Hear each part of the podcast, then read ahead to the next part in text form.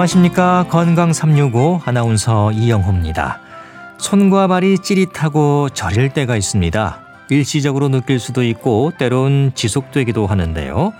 그런 증상이 있을 때 흔히 손발을 주무르면서 혈액순환을 떠올립니다. 하지만 추워서 그런 것도 아니고 혈액순환 장애도 아닌 말초신경병증을 의심할 수 있다고 하는데요. 손발이 저린 증상으로 지적되는 다른 질환들도 있어서 구분할 필요가 있지 않을까 싶습니다. 말초 신경계에 생기는 말초 신경병증 어떤 변화가 문제를 일으키는 걸까요? 잠시 후에 알아보겠습니다. 그리고 잘 먹는 일만큼이나 잘 내보내는 일도 중요할 텐데요. 변비로 인한 불편과 위험에 대해서도 살펴봅니다. 건강 365 전인권의 걱정 말아요 그대로 시작합니다. KBS 라디오 건강 365 함께하고 계십니다. 우리 몸의 신경 조직이 얼마나 복잡하고 촘촘할까 새삼 느껴질 때가 있습니다. 중추신경계, 말초신경계 참 얼른 생각해도 참 복잡한데요. 몸의 활동을 조절하는 신경 조직에 문제가 생길 때 어떤 위험들이 있을까요? 위험 신호로 짐작되는 증상들도 있을까요? 오늘은 특히 말초신경병증에 대해서 함께 생각해 보겠습니다. 중앙대학교 광명병원 신경과 이상곤 교수 함께하겠습니다. 교수님 안녕하십니까? 네, 안녕하십니까? 네. 신경계 질환들에 대해서는 좀 무겁게 느껴지기도 합니다. 중추신경계가 우리 뇌와 척수를 말하는 거죠? 네, 맞습니다. 중추신경계는 뇌에서부터 이어지는 신경 다발인 척수까지를 이야기를 합니다. 예. 그럼 말초신경계는 어떻게 구분되는 겁니까? 말초신경계는 뇌랑 척수에서 나와서 얼굴부터 손끝, 발끝까지 가는 모든 신경들을 전부 말초신경이라고 이야기를 하고요. 네. 종류에 따라서 운동, 감각, 자율신경으로 나뉩니다. 예. 중추신경계에서 이제 뻗어 나와서 몸의 끝까지 네. 말초까지, 네, 말초 신경계 이렇게 대충 이해하겠습니다. 그 말초 신경계에 이제 변화가 생기면서 나타나는 질환이 말초 신경병증인 거죠. 네, 맞습니다. 예. 팔다리를 움직이고 우리가 감각 느끼는 부분이 이상이 있어서 머리를 검사를 했는데 이상이 없다면 병이 없는 게 아니라 말초신경계통에 이상이 있을 거라고 생각을 해볼 수 있습니다. 또한 이제 얼굴로 가는 신경도 결국 이게 다 말초 신경계통이기 때문에 예. 얼굴에 문제가 생긴다고 해서 전부 다 뇌의 문제나 이런 중추신경계의 문제가 아닌 말초 신경계통의 문제일 수도 있습니다. 예, 중추신경계만의 문제가 아니라는 거군요. 네, 예. 맞습니다. 아, 이 자율신경과 연결되는 부분이어서 증상도 다양하지 않을까 싶은데 어떻습니까? 네, 말씀하신 자율신경계가 이제 저희가 심장이 뛰거나 수변을 보거나 대변을 보는 저희가 조절할 수 없는 부분들을 담당하는 기관인지라 증상이 굉장히 다양하게 나타나는 게 사실이기도 하고요. 네. 그리고 아까 말씀드린 감각과 운동신경들, 특히 감각이 우리 몸의 모든 오감을 전부 다 감각신경이 담당을 하고 있기 때문에 말초신경 계통이 모든 감각을 담당한다라고 생각하고 있으시면 좋으실 것 같습니다. 네, 그래서 다양한 증상들이 나타나는 건데요. 손발이 저리거나 감각이 무뎌지는 증상들이 이 말초 신경병증의 의심 증상인 건 어떤 의미로 볼 수 있을까요? 네, 아무래도 우리가 모든 감각을 느끼고 전달하는 것이 말초 신경이다 보니까요. 예. 감각이 이상할 때 우선적으로 말초 신경병증을 생각할 수 있는 거는 뭐 무리가 아닐 거라 생각합니다. 근데 손발 저림은 다른 질환에서도 있을 수가 있는 증상이잖아요. 뭐 혈액 순환이 안 된다 이렇게 생각할 수도 있는 거고 혼동할 수 있을 것 같아요. 네, 맞습니다. 사실 환자분들께서 가장 많이들 오해하시는 부분들인데요. 어, 우리가 손발저림에 혈액 순환에 문제가 있는 거 아니냐, 다들 우선적으로 이렇게 생각하시는데 예. 실제 혈액 순환이 문제가 돼서 손발이 저린 경우는 많지 않습니다. 대부분의 경우에서는 저희 신경계통에 문제가 있어서 최우선적으로 문제를 신경계통으로 생각할 수 있고 신경검사에서 이상이 없거나 이런 치료에 반응이 없다면 그 다음으로 혈액순환 이상을 생각해 볼 수 있는 그런 정도의 순서입니다. 네, 손발이 저릴 때 보통 아 피가 잘 안 도는구나 혈액 순환에 문제가 있구나라는 생각을 많이 하는데 실제로는 신경적으로 문제가 더 있을 수가 있다는 거군요. 네, 맞습니다. 혈액 순환 이상이 있다면 피부색의 예. 변화나 운동을 할 때 특징적인 변화들이 나타나게 되는데 대부분의 경우는 그렇지 않기 때문에 아하. 혈액순환 이상이 아니라는 이야기입니다. 그렇군요. 이 말초 신경병증에도 종류가 또 나뉜다면서요? 네, 손상되는 신경이 하나이냐 아니면 여러 개이냐 아니면 원인에 따라 종류를 나눌 수 있습니다. 네, 그 어떻게 나뉩니까? 네, 일단 신경이 하나만 생기면은 이제 저희 단일 신경병증이라고 하고요. 예. 단일 신경병증이 여러 개 다발성으로 생길 수도 있고 모든 신경들이 동시에 침범되는 다발 신경병증은 또 따로 있습니다. 그래서 이런 종류들에 따라서 침범되는 부위와 이유와 그런 원인들이 전부 다르기 때문에 이런 치료들이 전부 달라질 수 있고요. 흔히들 디스크라고 알고 계시는 신경 뿌리 병증도 일종의 말초신경 병증입니다. 예, 디스크도 여기에 속한다는 거군요. 맞습니다. 예, 그러니까 한 개의 신경에만 문제가 생기는 단일 신경 병증, 또 여러 개가 한꺼번에 문제가 되는 게 다발 말초신경병증 이렇게 나뉘는 거군요. 네, 예. 맞습니다. 뭐 둘 다 모두 좀 흔하게 생길 수 있는 건가요? 단일 신경병증 같은 경우는 손을 많이 쓰거나 다칠 때 흔하게 생기실 수 있고 이제 다발신경병증 같은 경우는 전신에 어떤 이유가 있을 때 생기는 경우들이 있습니다. 네, 둘 다 흔히 발생할 수 있는 질환입니다. 그 문제가 되는 신경이 몇 개인지에 따라서 증상이나 또 이런 위험도도 다를 수 있습니까? 그렇지는 않습니다. 다발적으로 신경이 손상됐다고 해서 증상이 더 심하거나 위험한 것은 아니고요. 신경을 손상시키는 원인에 따라서 증상이나 위험도가 많이 달라지기 때문에 원인 찾는 게 제일 중요합니다. 네, 원인을 찾아야 된다는 건데 이게 좀 이름도 생소해서 일반인들은 잘 모르는 경우도 있거든요. 정형외과에 가서 봐야 하는지 아니면 내과적인 검사를 해야 하는 건지 고민될 것 같습니다. 네, 맞습니다. 사실 말초신경병증뿐만 아니라 아직까지도 신경과라는 곳이 뭐 하는 곳인지 정신과와 같은 곳인지 아닌 곳인지 잘 모르시는 분들이 많습니다. 예. 사실 신경과 같은 경우는 손발 저림이나 힘이 빠질 때 있었을 때 찾아간다면 모든 과들 중에서 환자분들한테 가장 적합한 검사를 해서 진단을 내려드릴 수 있는 과고요. 이런 진단을 바탕으로 정형외과적인 치료나 뭐 신경외과적인 치료를 받을 수 있는 게 환자분들께는 불필요한 검사를 피하고 정말 필요한 치료를 적절하게 받을 수 있는 제일 좋은 방법이라고 생각합니다. 하지만 말씀하신 대로 정형외과나 내과적인 검사들을 하게 되면서 좀 필요하지 않은 불필요한 검사나 고생을 많이 하시고 이상이 없다는 얘기를 듣고 제일 마지막에 신경과를 찾아오시게 되는 경우가 많아서 참 안타깝게 생각합니다. 아 이게 이제 신경과를 가야 되는 거군요, 먼저. 네 맞습니다. 예, 그러면 이제 가게 되면 먼저 의심 증상을 봐야 하잖아요. 네. 어떤 증상을 보일 때 이런 말초 신경 질환에 대한 확인을 해야 할까요? 가장 흔하게는 말씀해 주셨던 손발 저림. 손발 저림. 네. 네. 손발 저림과 함께 힘이 빠질 때를 힘이 우선적으로 빠진다. 생각할 수 있습니다. 네. 예. 손발이 저리거나 힘이 빠질 때 신경과를 찾아가야 된다는 거잖아요.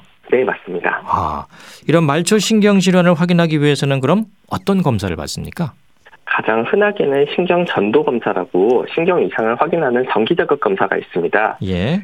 이 검사를 바탕으로 해서 저희가 근전도 검사라고 하는 신경과 디스크, 근육 이상을 같이 보는 검사를 함께 한다면 이 검사 두 가지만으로도 이 병이 지금 신경에서 왔는지 디스크에서 왔는지를 모두 구별할 수 있는 검사가 될 수 있습니다. 네. 신경전도 검사, 근전도 검사. 예. 신경전도 검사는 어떻게 하는 겁니까? 신경전도 검사는 전기를 팔다리로 흘려서 확인하는 검사인데요. 예. 찌릿찌릿한 느낌이 좀 있을 수는 있지만 위험하거나 뭐 많이 아프거나 하는 검사는 아닙니다. 음, 비교적 간단하게 할 수 있는 검사인가요? 네, 맞습니다. 네, 그걸로 확인을 하고 근전도 검사는 그럼 어떻게 하는 건가요? 근전도 검사는 저희가 의심되는 근육 부위의 바늘을 찔러서 검사하는 검사, 일종의 침 맞는 거와 비슷한 검사라고 생각하실 수 있어요. 네. 통증이 좀 많이 있을 수도 있기 때문에 흔하게 하는 검사는 아니지만 신경전도 검사와 함께 한다면 굉장히 높은 확률로 병을 찾아낼 수 있는 굉장히 좋은 검사입니다. 네. 보통 검사를 하게 되면 두 가지 동시에 다 하는 건가요? 아니면은 신경전도 검사를 하고 경우에 따라서 하게 되는 건가요? 신경전도 검사의 결과에 따라 달라질 수 있기 때문에 일반적으로 신경전도 검사를 먼저 하고 그에 따라서 근전도 검사를 할지 말지를 결정하는 경우가 많이 있는 것 같습니다. 네. 그 신경에 이제 한 개가 문제일 때 나타나는 게 단일 신경병증이잖아요. 네. 이 질환들은 어떤 게 있습니까? 단일 신경병증이 이제 신경에 하나가 다치거나 아니면은 오래 사용하면서 눌려서 생기는 문제가 가장 흔한데요. 예. 다친 부위는 다친 부위 아래로 힘이 빠지거나 갑자기 저림 증상이 생기는 거고요. 오래 사용하면서 생기는 문제 같은 경우는 저희가 진찰을 할 때 하나의 신경 부위 범위로만 증상이 나타나는 경우들이 있습니다. 음. 그런 거에 따라서 이게 단일 신경 병증인지 아니면 이런 것들이 여러 개 섞여 있다면 다발 신경 병증인지를 구별하게 됩니다. 네. 오래 사용해서 생기는 병하면 손목 터널 증후군이 생각나거든요. 네, 맞습니다. 예, 이것도 뭐 단일 신경병증의 하나입니까? 네, 가장 흔한 단일 신경병 증의 하나가 손목 터널 증후군이고요. 손을 많이 써서 생기는 게 손목 터널 증후군이고 그런 거 비슷하게 오래 써서 생기는 문제들이 또 다양하게 있습니다. 네. 척골, 비골에 생기는 신경병증도 있다면서 이건 어떤 겁니까? 손목 터널 증후군이 아까 말씀하셨던 게 어, 손바닥 쪽 그래서 엄지손가락부터 넷째 손가락까지가 저릴 수 있는 병이라면 새끼손가락은 저리지 않는 병인데요. 예. 척골 신경병 같은 경우는 새끼손가락 쪽만 저리면서 오래되면 힘이 빠질 수 있는 병이고 음. 비골신경은 발등 쪽만 저리면서 심해지면은 발등을 들 수 없는 그런 증상까지 나타나게 되는 병입니다. 네, 척골은 새끼 손가락, 비골은 네. 발등 쪽이죠. 네, 맞습니다. 아, 여기에 생기는 신경병증이 또 있고요. 자, 그럼 다발 말초 신경병증은 어떨까요? 어떤 질환들이 있습니까? 네, 다발 신경병증의 가장 흔한 원인은 당뇨입니다. 당뇨요? 있을, 네, 오. 당뇨가 있을 때 당뇨 합병증이 이제 발생하게 될 때 저희 흔히 눈이랑 콩팥 신경이 발생될 수 있다고 하는데 그 중에 신경이 여러 군데가 동시에 당뇨 때문에 침범이 돼서 생기는 게 가장 흔한 다발 말초신경병증의 이유입니다. 예. 그 당뇨로 인해서 신경에 문제가 생길 수 있다는 거거든요. 여러 곳에서. 네, 맞습니다. 어허. 당뇨 외에 뭐 다른 것들은 없습니까? 네. 좀 흔하게는 항암 치료 같은 걸 했을 때 약제 부작용으로도 흔하게 생기고요. 좀 드물게는 자가면역병이나 유전병이 있을 때에도 생길 수가 있습니다. 네, 여러 가지로 인해서 다발 말초 신경병증이 생길 수가 있는 거군요. 네, 맞습니다. 예, 그럼 그런 부분들은 아까 말씀해 주신 신경 전도 검사로 확인할 수 있습니까? 네, 신경 전도 검사로 이런 것들을 전부 다 구별할 수 있고 사실 신경 전도 검사는 큰 신경들을 위주로 그리고 흔한 신경들을 위주로 검사를 하는데 여기서 검사되지 않는 신경들은 아까 말씀드린 근전도 검사를 통해서 진단을 할 수 있습니다. 예. 그럼 원인을 찾는 게 중요할 것 같은데요. 혈액 검사도 혹시 진행됩니까? 네, 그래서 당뇨 같은 흔한 원인이 있는 게 아무래도 흔한 걸 저희가 위주로 찾아야 되니까 그런 것들 위해서라도 혈액 검사는 필수적으로 진행이 되어야 되고요. 예. 만약에 흔한 원인이 없다면은 암이나 자가면역병, 유전병 같은 좀 특수한 원인이 있는지에 대해서 자세한 검사를 더 해야 될 수도 있습니다. 네, 혈액 검사를 통해서는 신경병 쪽으로 어떤 부분들을 확인을 하게 되는 건가요? 가장 흔한데 당뇨나 아니면은 내 몸이 나를 공격하는 자가면역병 관련돼서 많이들 확인을 하고요. 좀 드물게는 이제 암이 있을 때 나타난 항체 같은 것들이 있습니다. 아. 그런 것들까지 전부 혈액 검사로 확인할 수 있습니다. 그렇군요. 그럼 치료는 원인에 따라서 달라질 수 있겠네요. 네, 원인에 따라 달라지는 치료도 있고 저희가 아플 때 진통제를 먹는 거와 같은 일반적인 치료들도 있습니다. 그래서 음. 두 가지를 좀 나눠서 생각해 보는 게 좋을 것 같은데요. 일단 아플 때 저희가 통증이 있으면 진통제를 먹는데 신경통이라는 것은 찌릿찌릿한 화끈화끈거리는 그런 종류의 신경에서 오는 통증인데 신경통에 있을 때 효과가 있을 수 있는 특효약들이 따로 있습니다. 예. 그래서 그런 특효약 관련돼서 이제 일반적인 진통제는 듣지 않고요. 그런 특효약을 처방하게 되면 좋아지는 걸 확인하면 아 이분이 신경병이 있는 분이구나라는 것도 역으로 알 수 있게 되기도 합니다. 네, 단순히 진통제로만 들을 수 없는 것들이 있는 거군요. 네, 일반적인 진통제는 듣지가 않습니다. 듣지가 않고, 오호, 예. 말초 신경병증 그러면 이 치료를 잘하면 완치될 수가 있는 건가요? 원인에 따라 달라지긴 하고요. 저희가 흔하게 다쳐서 생기는 경우라면 다치지 않고 시간이 지나면 자연적으로 회복할 수 있습니다. 일반적으로 한 1년 정도 시간을 좀 두고 좀 천천히 생각하는 경우가 많고요. 예. 하지만 다쳐서 생긴 원인이 아니라면은 그 해당 원인을 찾지 못하거나 찾더라도 해결할 수 없는 경우에는 치료가 될 수는 없습니다. 예. 그런 경우에 더 나빠지지 않도록 최대한 관리하는 치료들이 중요하고 앞서 말씀드린 당뇨 때문에 생긴 경우에는 당뇨 조절이 오랜 시간 동안 조절이 되지 않거나 단시간이라도 굉장히 심하게 조절이 안 됐을 때 생길 수 있기 때문에 당 조절을 해서 이제 더 이상 안 생기도록 만드는 일게 하는 것들이 중요합니다. 예. 정확한 원인을 알 수 없는 경우도 있네요. 저희가 자세한 검사를 해보면 그래도 80에서 90%는 알 수 있지만 드물게 정말 원인이 안 나오는 경우들도 있습니다. 예. 그런 경우도 있고요. 가장 흔한 증상이 이제 손발 저림인데 손발 저림은 치료 잘 받으면 완치될 수 있습니까? 증상을 일단 눌러서 안 아프게 만들어 드릴 수는 있고요. 아까 말씀드린 신경병의 특효약을 쓰면은 그렇게 될 수 있습니다. 또 그리고 사실 뭐 미국이나 우리나라에서 요새 문제가 많지는 마약계통 약들이 이런 네. 신경통에 굉장히 효과가 좋은데요. 이런 약들을 사용해서 이제 신경통을 잡을 수도 있지만 이런 약을 오래 쓰게 되면 오히려 역으로 신경통을 더 심하게 만드는 경우들도 있어서 사실 이런 거에 대한 전문적으로 약을 쓰시는 분들과 만나는 게 정말 중요합니다. 예.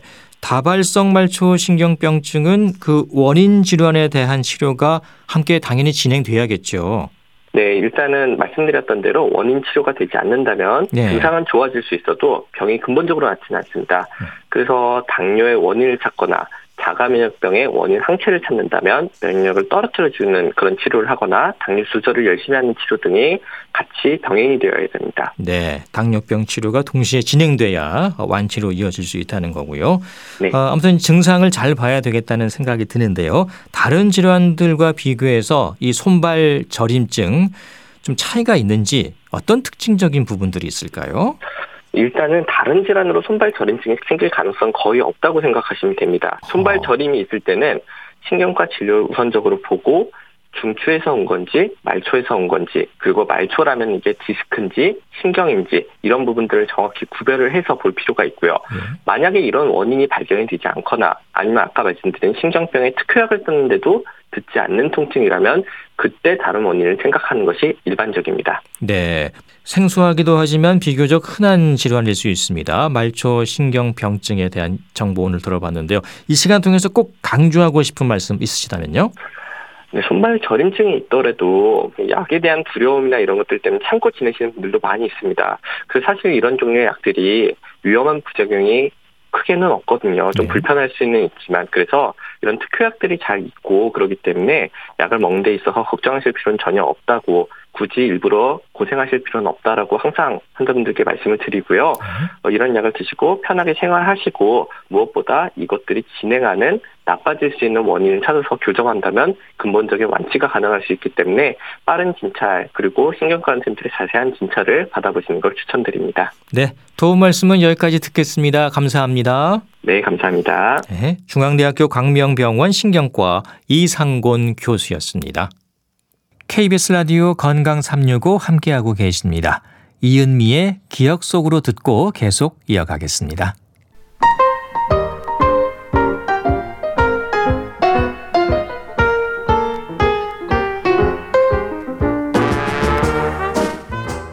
건강한 하루의 시작.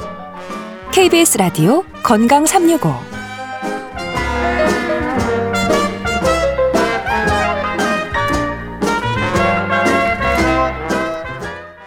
KBS 라디오 건강 365 함께하고 계십니다. 변비로 고생하는 분들 많으시죠? 아이들, 노인, 나이와 상관없이 변비로 힘들어하는 경우가 많은데요. 이 변비로 고생하는 분들 얘기를 들어보면 나름 운동도 하고 물도 많이 마시고 식이섬유에 대한 관심도 높거든요. 그럼에도 변비로 고생하는 건 왜 그럴까요? 기준보다 부족해서 그런 걸까요? 대한의사협회 백현욱 부회장과 함께 생각해 보겠습니다. 부회장님 안녕하십니까? 네, 안녕하십니까? 네.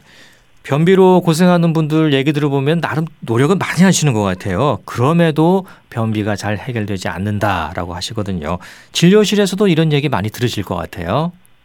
그럼요. 예. 그래서 사실 듣자마자 왜 우리 의사들 입에서 툭 나가는 소리 있잖아요. 어떤 얘기? 물 많이 마시세요. 예, 예. 허미질 충분히 섭취하세요. 그러면 담장 답변이 저 많이 먹어요. 네. 근데 변비 여전히 힘들어요. 라는 답변 그대로 바로 돌아오는 거거든요. 네. 정말 흔합니다. 많은 경우에 그거 그거 나 잘하고 있는데 이거 변비 너무 힘들어요. 그런 얘기를 상당히 많이 듣고 있습니다. 네. 요즘 같은 겨울에 특히 이제 바깥 날씨가 추워지면 활동이 줄어들고 그러면 아무래도 장 운동도 좀 덜하지 않을까 싶어요. 어떻습니까? 네. 요즘 같은 계절. 정확하십니다. 네.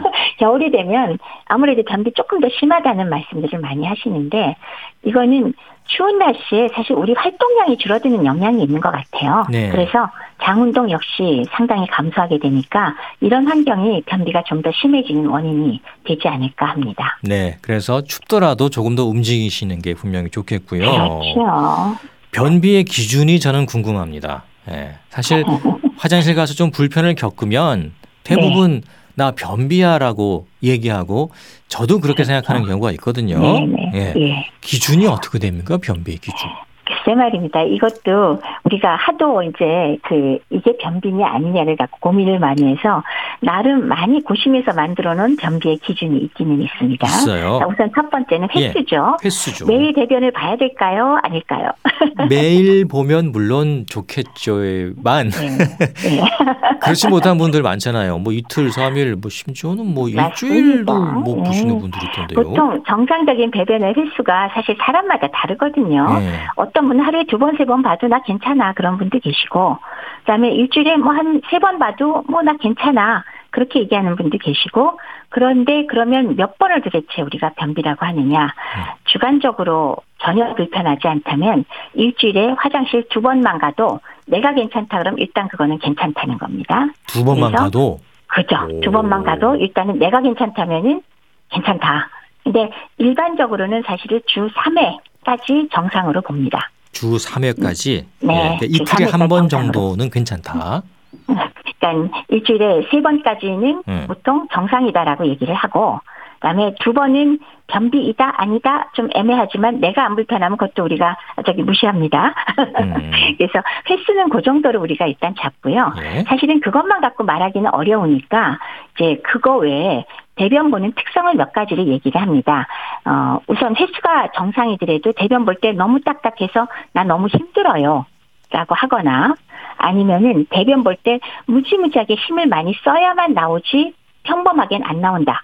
요것도 변비라고 하고요. 예. 그 다음에 또 하나는 대변을 다 봤는데도 계속 뭐가 남아있는 것 같다. 음흠. 불안정 배변감이라 그러는데요. 그거를 느낄 때도 변비라고 얘기하고 또 하나는 변을 보기 위해선 내가 배를 문지르건 뭐를 하건 이런 부가적인 처치가 필요한 경우 이런 거를 모두 다 우리가 변비라고 이야기를 하고 있습니다. 예. 화장실 갔다가 함흥차사라고 한참 걸리는 분들이 있거든요. 그렇죠. 그것도 변비입니까? 안 나와서. 어. 어. 안 나와서 그런 거는 변비에 들어갑니다. 안 나와서 그렇죠. 네네. 예. 일단 잘 안 나와서 오래 걸리고 그다음에 시원치 않고 이게 다 변비에 들어가는 겁니다. 물론 요거 중에 하나만 있는 걸 변비라고 하는 게 아니라 보통 요것 중에 두 개 이상 있으면 변비라고 우리가 정의를 그렇군요. 내리고 있습니다. 예. 그러니까 횟수가 제일 중요하긴 하지만 나머지 것들도 잘 살펴보고 일단 본인이 느끼는 불편감도 상당히 중요하겠습니다. 사실은 주관적인 불편감이 제일 중요합니다. 예. 내가 괜찮다고 하면 괜찮은 거니까. 그렇죠. 예. 불편하지 않으면 사실 크게 문제는 안 되거든요. 예. 잘 먹는데 배설이 안 되면 불쾌감이 분명히 있잖아요. 예. 그렇죠. 어, 너무 불편하다 나. 그러면 이게 음. 건강에도 영향을 분명히 미치겠죠? 맞습니다. 이제 단순히 이제 뭐 배가 부른 느낌, 복통, 뭐 대변이 남은 느낌 이런 것들 자체도 우리가 불편하고 생활하는데 불편하긴 하지만 일반적으로 이제 변비 자체로 우리가 금방 생각할 수 있는 소위 그뭐 개천감 내지는 질환이라고 한다면 사실은 이제 대변 보는데 힘이 되니까 항문 출혈이 반복되면서 치질 어. 같은 게 생기거나 예. 그쪽이 찢어지는 치열 같은 거 그렇게 해서 출혈이 있는 거 항문 통증? 이런 걸 먼저 생각할 수가 있죠 변비에는. 예. 그래서 그게 하나가 있고요. 그다음에 또 하나는 뱃속의 대변이 영 시원하게 나오지 않으니까 뱃속이 까득한 것 같아요. 그러면 점차로 식욕 부진 입맛이 떨어지거나 소화불량을 유발하면서 작고 식사량이 줄면서 오히려 변비를 악화시키는 이런 경우도 이제 두 번째로 생각할 수 있고요. 또 변비가 심한 여성이나 이렇게 들여다보면 우울증이 심할 수도 있어요. 우울증. 이게 뭐 어. 그렇죠. 우울증 때문에 변비가 온 거냐, 변비 때문에 우울증이 온 거냐를 100% 말하기는 어렵지만 예. 원인이 되기도 하죠. 근데 이런 거 외에 사실은 이제 노인을 대상으로 한다면 훨씬 더 문제가 되는 합병증이 많이 생깁니다. 네. 어떤 거냐면 예. 대변이 안 나가고 대장에 오래 머물러 있으면 물을 계속 흡수하기 때문에 이게 점차로 딱딱하게 굳어지거든요. 예. 그렇게 되면은 그게 장을 막아버려요. 아이고. 네. 그래서 심한 경우는 그걸로 인해서 쇼크에 빠지기도 하고 장을 잘라내야 되는 경우도 어, 발생할 수가 있습니다. 네. 정말 문제가 크죠. 이게 이제 우리가 변비 자체로 생각할 수 있는 거고 또 하나 재밌는 연구들이 진행된 것들은 노인 중에서 변비가 심한 사람일수록 심혈관계 질환과 뇌경색, 뇌혈관 질환이 걸릴 위험도가 무려 20% 가까이 올라갔더라 라는 얘기를 하고 있고요. 예. 또 사망 위험도 올라간다는 얘기를 하고 있고 그것만이 아니라 또 최근에 나온 데이터 중에는 그 미국에서 한 건데 인지 기능 저하가 더 빨리 나타나서 치매 같은 증상이 빨리 나타나서 뇌의 노화가 3년이나 빠르다 이런 결과까지도 내놓은 게 있어서 예. 변비도 이렇게 하다 보면 이거 만만한 질환이 아닌 거예요. 그래서 꼭 해결을 해야 되겠습니다. 네, 변비를 그냥 우습게 볼 게 아니네요. 그렇죠. 어, 사망 위험까지도 높아질 수 있다는 어, 연구 결과도 있고요. 네. 자, 그럼 변비는 왜 생기는 건지 원인이 뭡니까? 크게 우리가 두 가지로 나눕니다. 예. 하나는 정확하게 어떤 기저질환이 있어서 생기는 변비, 그거를 우리가 2차적으로 생긴다 그래서 2차성 변비라고 얘기를 해요. 네. 근데 그거에 비해서 어, 뚜렷한 원인되는 질환은 없기 때문에 원발성 질환이라고 얘기를 하는 건데 그거를 뭐 더 쉽게 알아듣게 한다면 기능성 변비라고 보통 부르죠.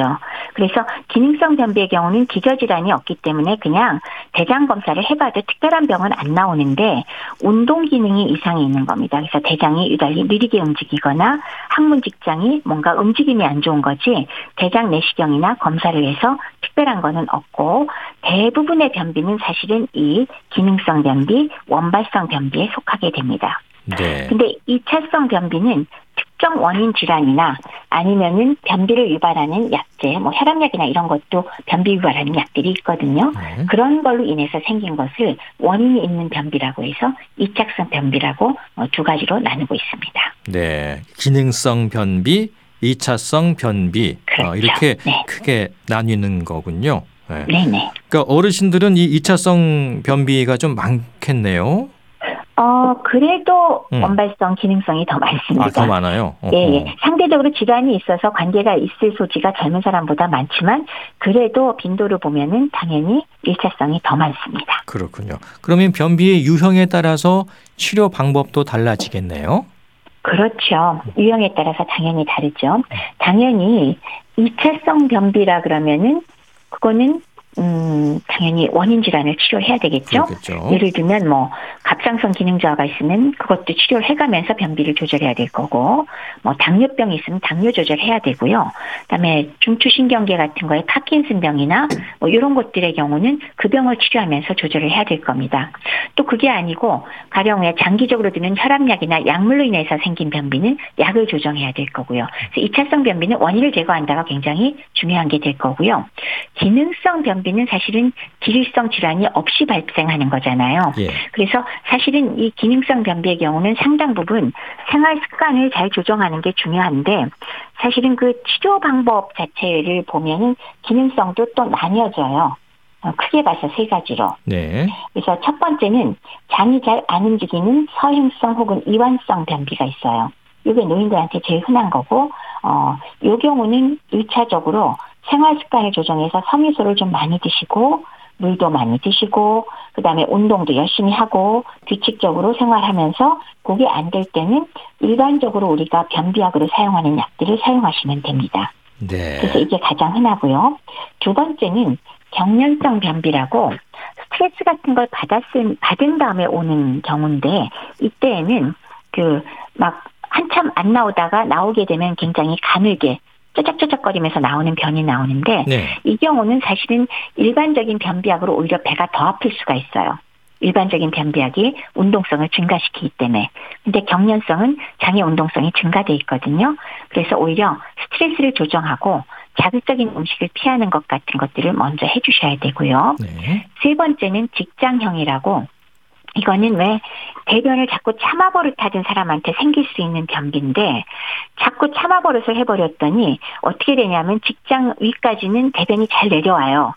근데 우리가 항상 항문을 막아버리는 습관을 해버려 갖고 항문을 열어줘야 대변이 바로 빠져나와서 우리가 시원하게 볼 수가 있는데 바로 학문 레벨, 직장 레벨에서 막아버리고 있는 거예요. 네. 그래서 변비가 생기는 경우가 있거든요. 네. 그래서 이 경우는 사실은 일반 약이나 이런 걸로 잘 듣지도 않고 소위 말해서 바이오 피드백 요법이라고 항문을 이완시키고 관략근이 제때에 알맞게 움직이도록 훈련하는 것들이 필요한 이런 경우가 있습니다. 근데 역시나 가장 흔한 것은 첫 번째 말씀드린 장이 잘 안 움직이는 서행성 혹은 이완성 변비가 가장 흔한 원인이 되겠습니다. 그렇군요. 그 변을 좀 참는 경우도 있잖아요. 뭐일 그렇죠. 때문에 그럴 수도 있고 그렇죠. 이런 것들도 변비로 이어질 수가 있는 겁니까? 맞습니다. 그게 음. 굉장히 안 좋은 습관이고 방금 말씀드렸듯이 직장, 학문 쪽의 관략근이 항상 막는 쪽으로만 내가 자꾸 참아왔거든요. 예, 예. 그래서 변이가 느껴져도 계속 그렇게 하기 때문에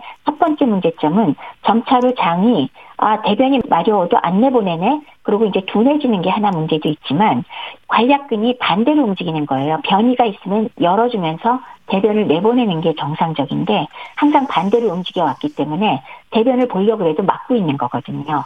그래서 이거는 소위 말하는 바이오 피드백 요법을 시도를 하고 훈련을 받아야 된다는 특성이 있습니다. 네. 식사량과 변비가 좀 상관이 있는 건지요? 식사량이 적으면 변비가 올 수 있는 건지도 궁금하고요. 당연하죠. 음.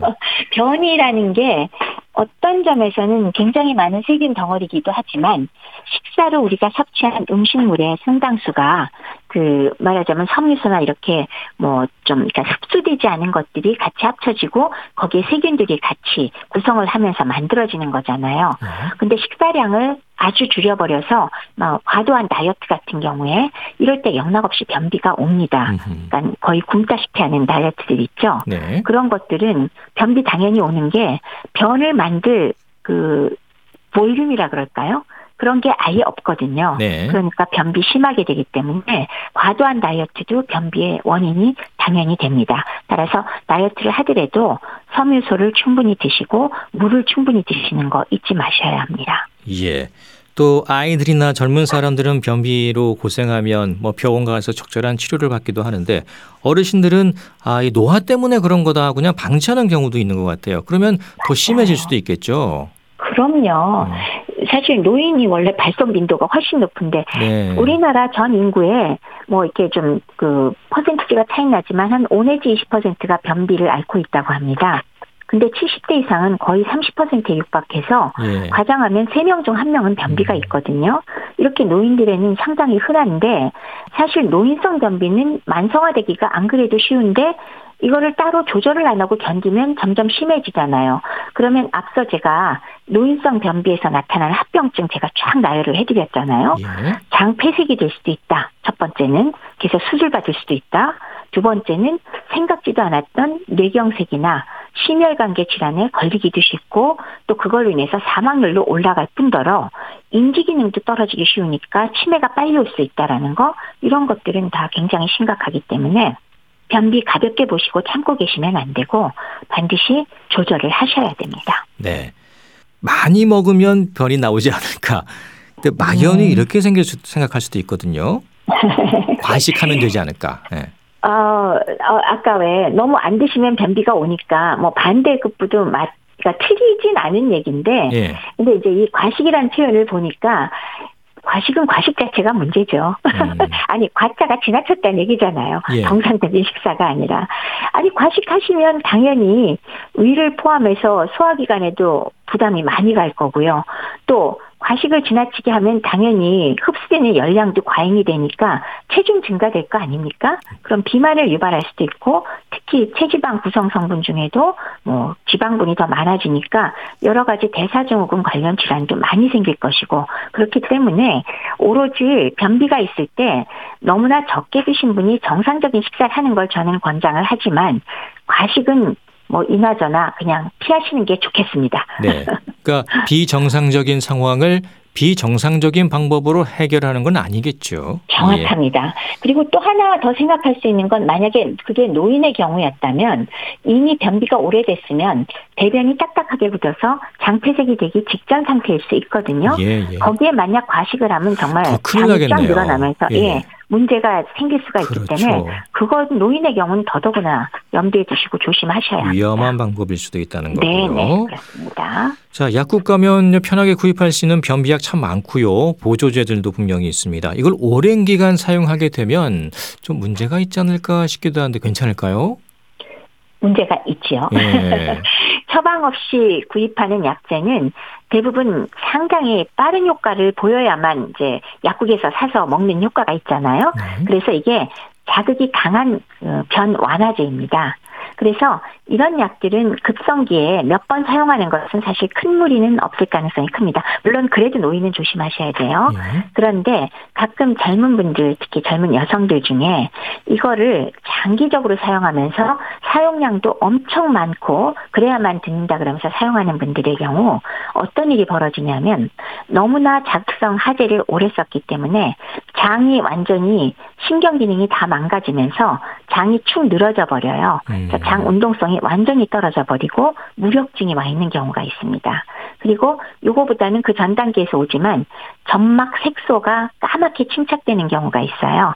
뭐 색소 침착은 뭐 기능하고는 크게 관계없어 문제는 없지만 그 정도로 침착되면 조만간 무력증이 올 수 있다는 것을 보여줄 수도 있기 때문에 네. 그 점에서 주의를 하셔야 되고요.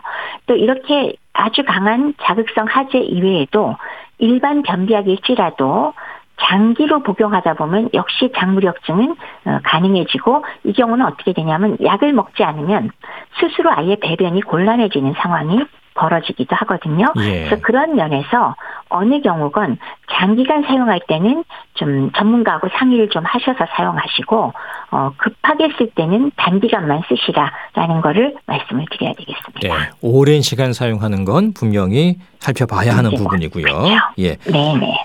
자, 이 변비와 관련해서 생활 습관도 중요할 것 같습니다. 아, 평소에 어떤 어, 습관을 가지면 좋을까요? 어, 이제 우리가 개선해야 되는 일종의 습관을 좀 생각을 해본다면은, 네. 이제 거꾸로 악화시키는 습관들을 한번 생각해 보면 맞을 것 같아요. 네. 네, 우리 일부 앞에서도 나왔지만, 첫 번째는 화장실에 가고 싶은데 뭐 일이 있어서 여러 가지 이유로 습관적으로 자꾸 참게 된다.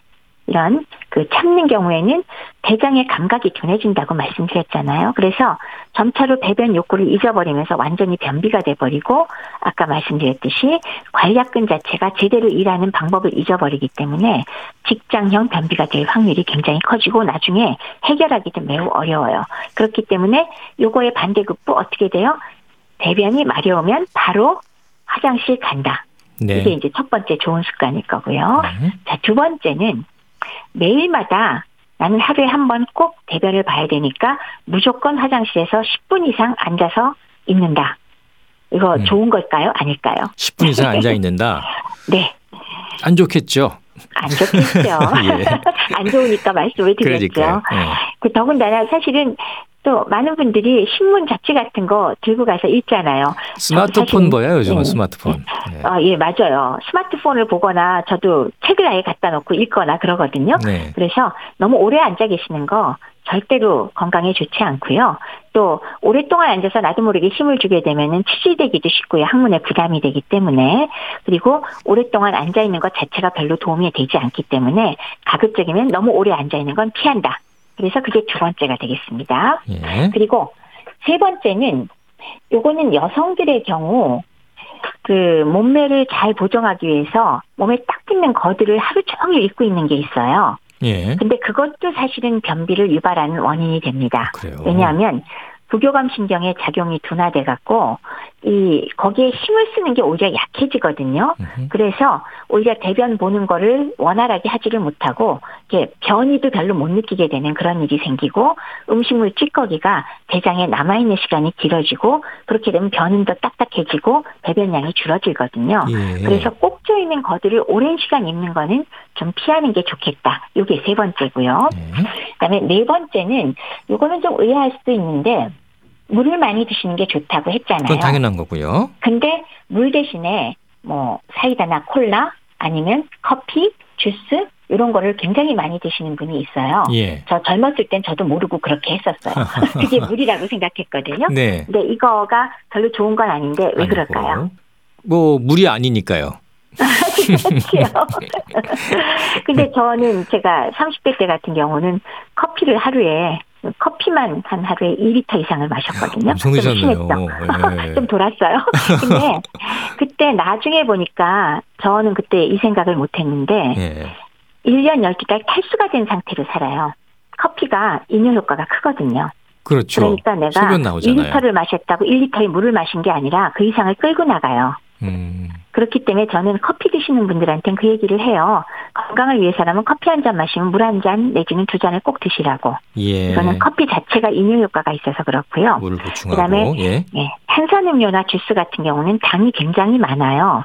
그렇기 때문에 그 당이 빠져나가면서 물을 역시 끌고 나가거든요. 그래서 그런 면에서 탈수가 또 역시 되는 게 있기 때문에 주스나 탄산음료, 커피는 그 자체를 물로 계산하시면 안 되고요. 혹시 그런 거를 마시게 된다면 두 배 정도의 물을 마시면 좀 안전하고요. 예. 웬만하면 그런 것보다는 그냥 물을 많이 드시는 게 좋겠다. 알겠습니다. 라는 게 네 번째고요. 예. 그다음에 다섯 번째는 아까 한 얘기랑 좀 겹치지만 대변이 마렵지 않은데도 굳이 굳이 매일마다 화장실에 앉아서 애쓰지 말자. 그게 음. 다섯 번째고요. 그 다음에 여섯 번째는 이런 분이 많지 않을 수도 있고 있을 수도 있는데 하루라도 변을 못 보면 내가 뱃속이 시원하지가 않아. 그래서 변비약을 먹고 대변을 꼭 본다. 이거 별로 바람직하지 않거든요. 좋다. 말씀드렸듯이 장기적으로 변비약을 복용했을 때는 어떻게 돼요? 장이 무력해져서 약 없이 배변이 안 되니까 그것도 문제가 되고 그다음에 일곱 번째 마지막으로 속이 더부룩하면 무조건 섭취량을 줄이는 게 뭐 한 끼쯤 그러는 건 상관없지만 변비 환자가 대변을 보지 못해서 뱃속이 꽉 찬 것 같아서 음식 섭취를 계속 줄이면 이건 변비가 악화되죠. 예. 그래서 그거 염두에 두시고 섬유소가 충분히 들어있는 뭐 채소나 해조류 이런 것들로 좀 양을 충분히 해서 드시는 게 바람직하겠다. 입니다. 네. 변비로 고생하시는 분들 생활 습관 꼭 돌아보시기 바랍니다. 자, 부회장님 새해 복 많이 받으십시오. 네, 새해 복 많이 받으십시오. 네, 감사합니다. 감사합니다. 대한인사협회 백현욱 부회장이었습니다. KBS 라디오 건강 365 김호중의 주마등 들으면서 모두 마치겠습니다. 아나운서 이영호였습니다. 고맙습니다.